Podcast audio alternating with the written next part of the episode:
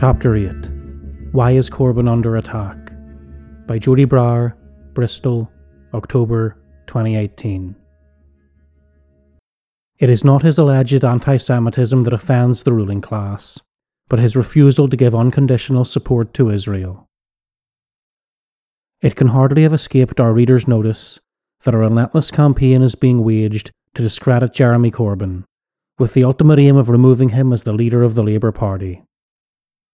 Not a day goes by without some fresh allegation against him of racism, extremism, fraternisation with terrorists, etc. As papers like The Times, The Telegraph, and The Daily Mail, combined with right wing Labour MPs, BBC anchors, and self appointed Jewish community leaders this summer, as if there were actually such a thing as the Jewish community, the levels of media hysteria over the fabricated issue of Mr. Corbyn's supposed anti Semitism reached fever pitch.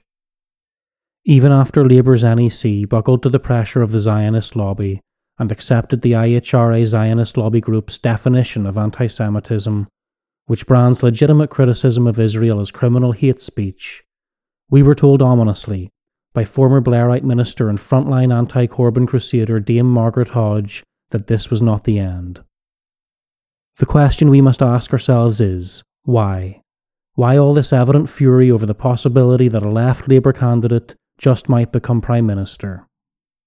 After all, judging by his programme, Mr Corbyn wouldn't be the most left wing Labour Prime Minister Britain has ever had, nor is his agenda more radical than that of all previous Labour governments.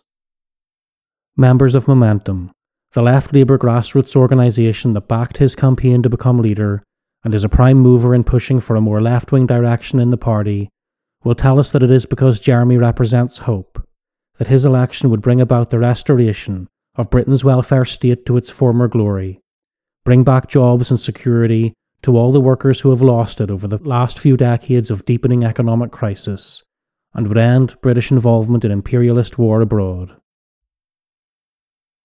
But is this true? Certainly there are people who would like it to be. There is indeed a great feeling of hope amongst his supporters. But beyond all the emotional hyperbole about social justice and peace, what are the key points of Labour's programme, and do they really represent such a threat to the ruling class as might justify this present level of ruling class outrage?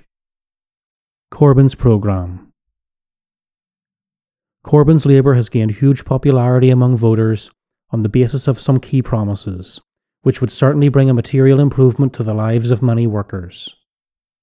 Renationalisation of the railways, the postal service, the national grid, and the water companies.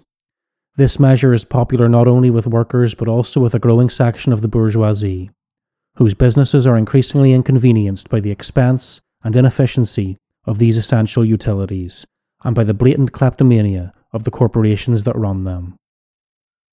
Labour has promised to pay market value for the company's shares and to wait until the various franchises are up for renewal, so no property rights will be violated if it is carried out, and all expense will be borne by the masses. The abolition of tuition fees for students and the reintroduction of maintenance grants. This policy is hugely popular with privileged workers, also known as the middle class, and is likewise seen as a sound one by some members of the ruling class, who understand that completely pricing poorer workers out of university and massively indebting the better off ones who do go is producing too many angry and disillusioned young people, with little or no hope of building a decent future for themselves, especially when combined with the soaring price of housing. The building of 100,000 council and housing association homes every year, it has been admitted, even by the Conservatives, that the housing crisis cannot be addressed without building more social housing. Hence, Prime Minister Theresa May's recent statement that workers should be proud of their council houses, and the Tory pledge to build more of them. Labour has not promised to organise the building directly, so presumably this would create a further bonanza for Britain's already bloated construction monopolies. The lifting of the public sector pay cap introduction of a living wage of £10 per hour by 2020, and the banning of zero hours contracts and unpaid internships. The minimum wage and zero hour promises will certainly worry many employers, but the public sector pay cap is already being lifted by Theresa May's Tory government, as it is clear that the mass of the low paid nurses, firefighters, council workers, etc., simply cannot be squeezed anymore after 10 years of real terms pay cuts. Again, a growing section of the ruling class supports this policy, since it is hardly desirable that nurses should be under such financial strain that they are forced to visit food banks to feed their families. A cash injection for the NHS and for social care. This policy has also already been adopted by the Conservatives and is not a controversial one, particularly as there is no commitment to reversing privatisation or abolishing the layers of management that have been introduced to facilitate profit taking in the health service. Indeed, it is perfectly possible that much of the increased funding promised by both parties could end up funneled straight into the pockets of the privateers. Tax raises for people earning over £80,000, a rise in corporation tax to 26%, more money for local councils, the reformation of council tax and business rates, and the possibility of a new land value tax. This is potentially more worrying to the ruling class, but the proposals are actually fairly restrained. There's no talk, for instance, of reintroducing the 90% tax band for top earners that existed in the 50s and 60s. Moreover, even Theresa May has been forced to promise that austerity is over. There are plenty among the bourgeois class who recognise that the complete scrapping or privatising of all public services and infrastructure could undermine social peace to an uncopable extent. This programme, in comparison with that of Clement Attlee's Labour government of 1945, is extremely modest. It does not undo all the devastation wrought by decades of privatisation and austerity. How could it? The world today is not the world of 1945, when socialist revolution threatened capitalists across Europe and made them fear for the existence of their system. At that time, the fear of the socialist example, the need to rebuild following the devastation of the Second World War, and the intensified plunder by British imperialism of its colonies, combined to bring tremendous prosperity to British workers, fooling them into believing that they could have the benefits of socialism without the trouble of organising a revolution, and that things would only get better. Moreover, the fear that Corbyn stop the war and CND background might pose a serious threat to British imperialist warmongering has been somewhat mollified by Labour's promise to renew Trident, retain membership of NATO, and comply with the alliance's membership criteria, by allocating 2% of GDP to defence spending. Overturning Brexit. Meanwhile, it is clear that for the dominant section of the ruling class that wishes to overturn the Brexit referendum, its best bet will be a Labour led coalition, since not only most of the parliamentary Labour MPs and most of the Labour Party membership, but also all of the Scottish Nationalist Party, the Lib Dems, Plaid Cymru, and the Greens are fervent Remainers, ready to do whatever is necessary, either to organise a second referendum or to negotiate a Brexit deal that keeps Britain inside the common market and following all the EU's rules and regulations, i.e., a deal that would deliver Brexit in name only. Corbyn himself is no Remainer, but neither is he so attached to the idea of leaving the EU that he would stand in the way of his colleagues if he found himself in a minority. So, what exactly are those attacking Mr. Corbyn afraid of? What prevents the neoliberal EU and NATO backing sections of the ruling class doing what they can to help him into number 10 in order to carry out this plan? It boils down to two things. The first is the chimera that the corporate media themselves have created. In their desire to prevent Corbyn becoming Labour leader in the first place, media and political commentators painted him in such monstrous colours that to stop attacking him now seems almost impossible.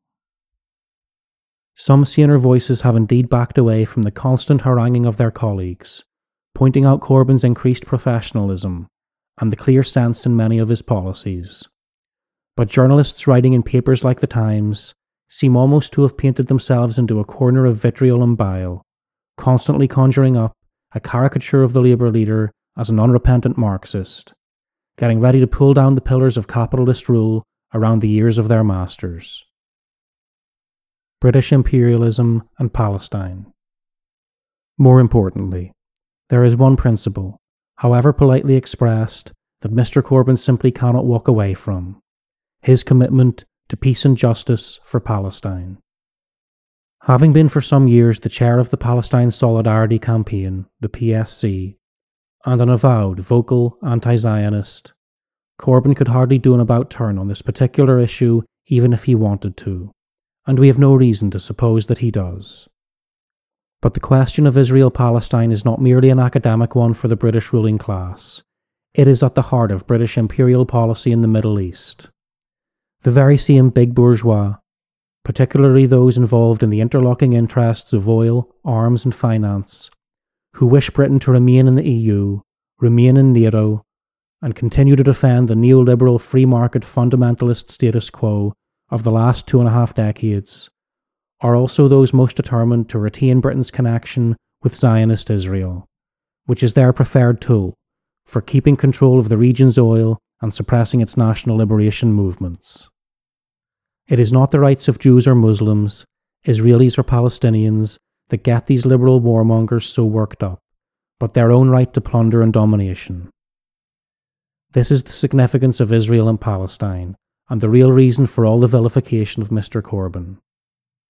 As a backbench MP, his position was a perfectly acceptable one, and his pacifistic concerns over the human rights of dispossessed Palestinians continue to be expressed by MPs across the bourgeois spectrum. This is an acceptable and necessary safety valve, but for a chief executive of British or US imperialism, unqualified support for Zionism is an essential precondition. This explains why Corbyn has come under such a sustained attack, and why a vocal and powerful section of our ruling class is so desperate to see him removed from office before the next general election. But their very rage is a symptom of their impotence. Despite all their efforts, Corbyn remains in place, and his grassroots supporters are not one whit abashed by the propaganda onslaught against him. And, in a further sign of the waning power of the corporate media, the public at large remains either unconvinced or indifferent to the storm that has been whipped up. As with the election of Donald Trump and the outcome of the Brexit referendum, the failure of our rulers to get their way over Jeremy Corbyn and the Labour Party is one more sign of a ruling class in chaos and losing its grip on the popular consciousness. For our part, we are very hopeful of Mr. Corbyn's remaining in place long enough to fight and win a general election, since it is clear that only direct experience of what a left Labour government is actually able to do when in office in such times as these will open the eyes of the workers to the simple fact that no changing of the guard, no mere changing of ministers within the British parliamentary system can fix the capitalist crisis or end imperialist war. If we want the things that Corbyn's Labour seems to promise, real jobs with living wages and pensions, decent homes, universal and free healthcare and education, freedom from poverty, insecurity, and war, we will have to replace the entire economic system, not merely the politicians standing at its head. It is not a new or nicer chief executive of British imperialism we need, but a socialist revolution.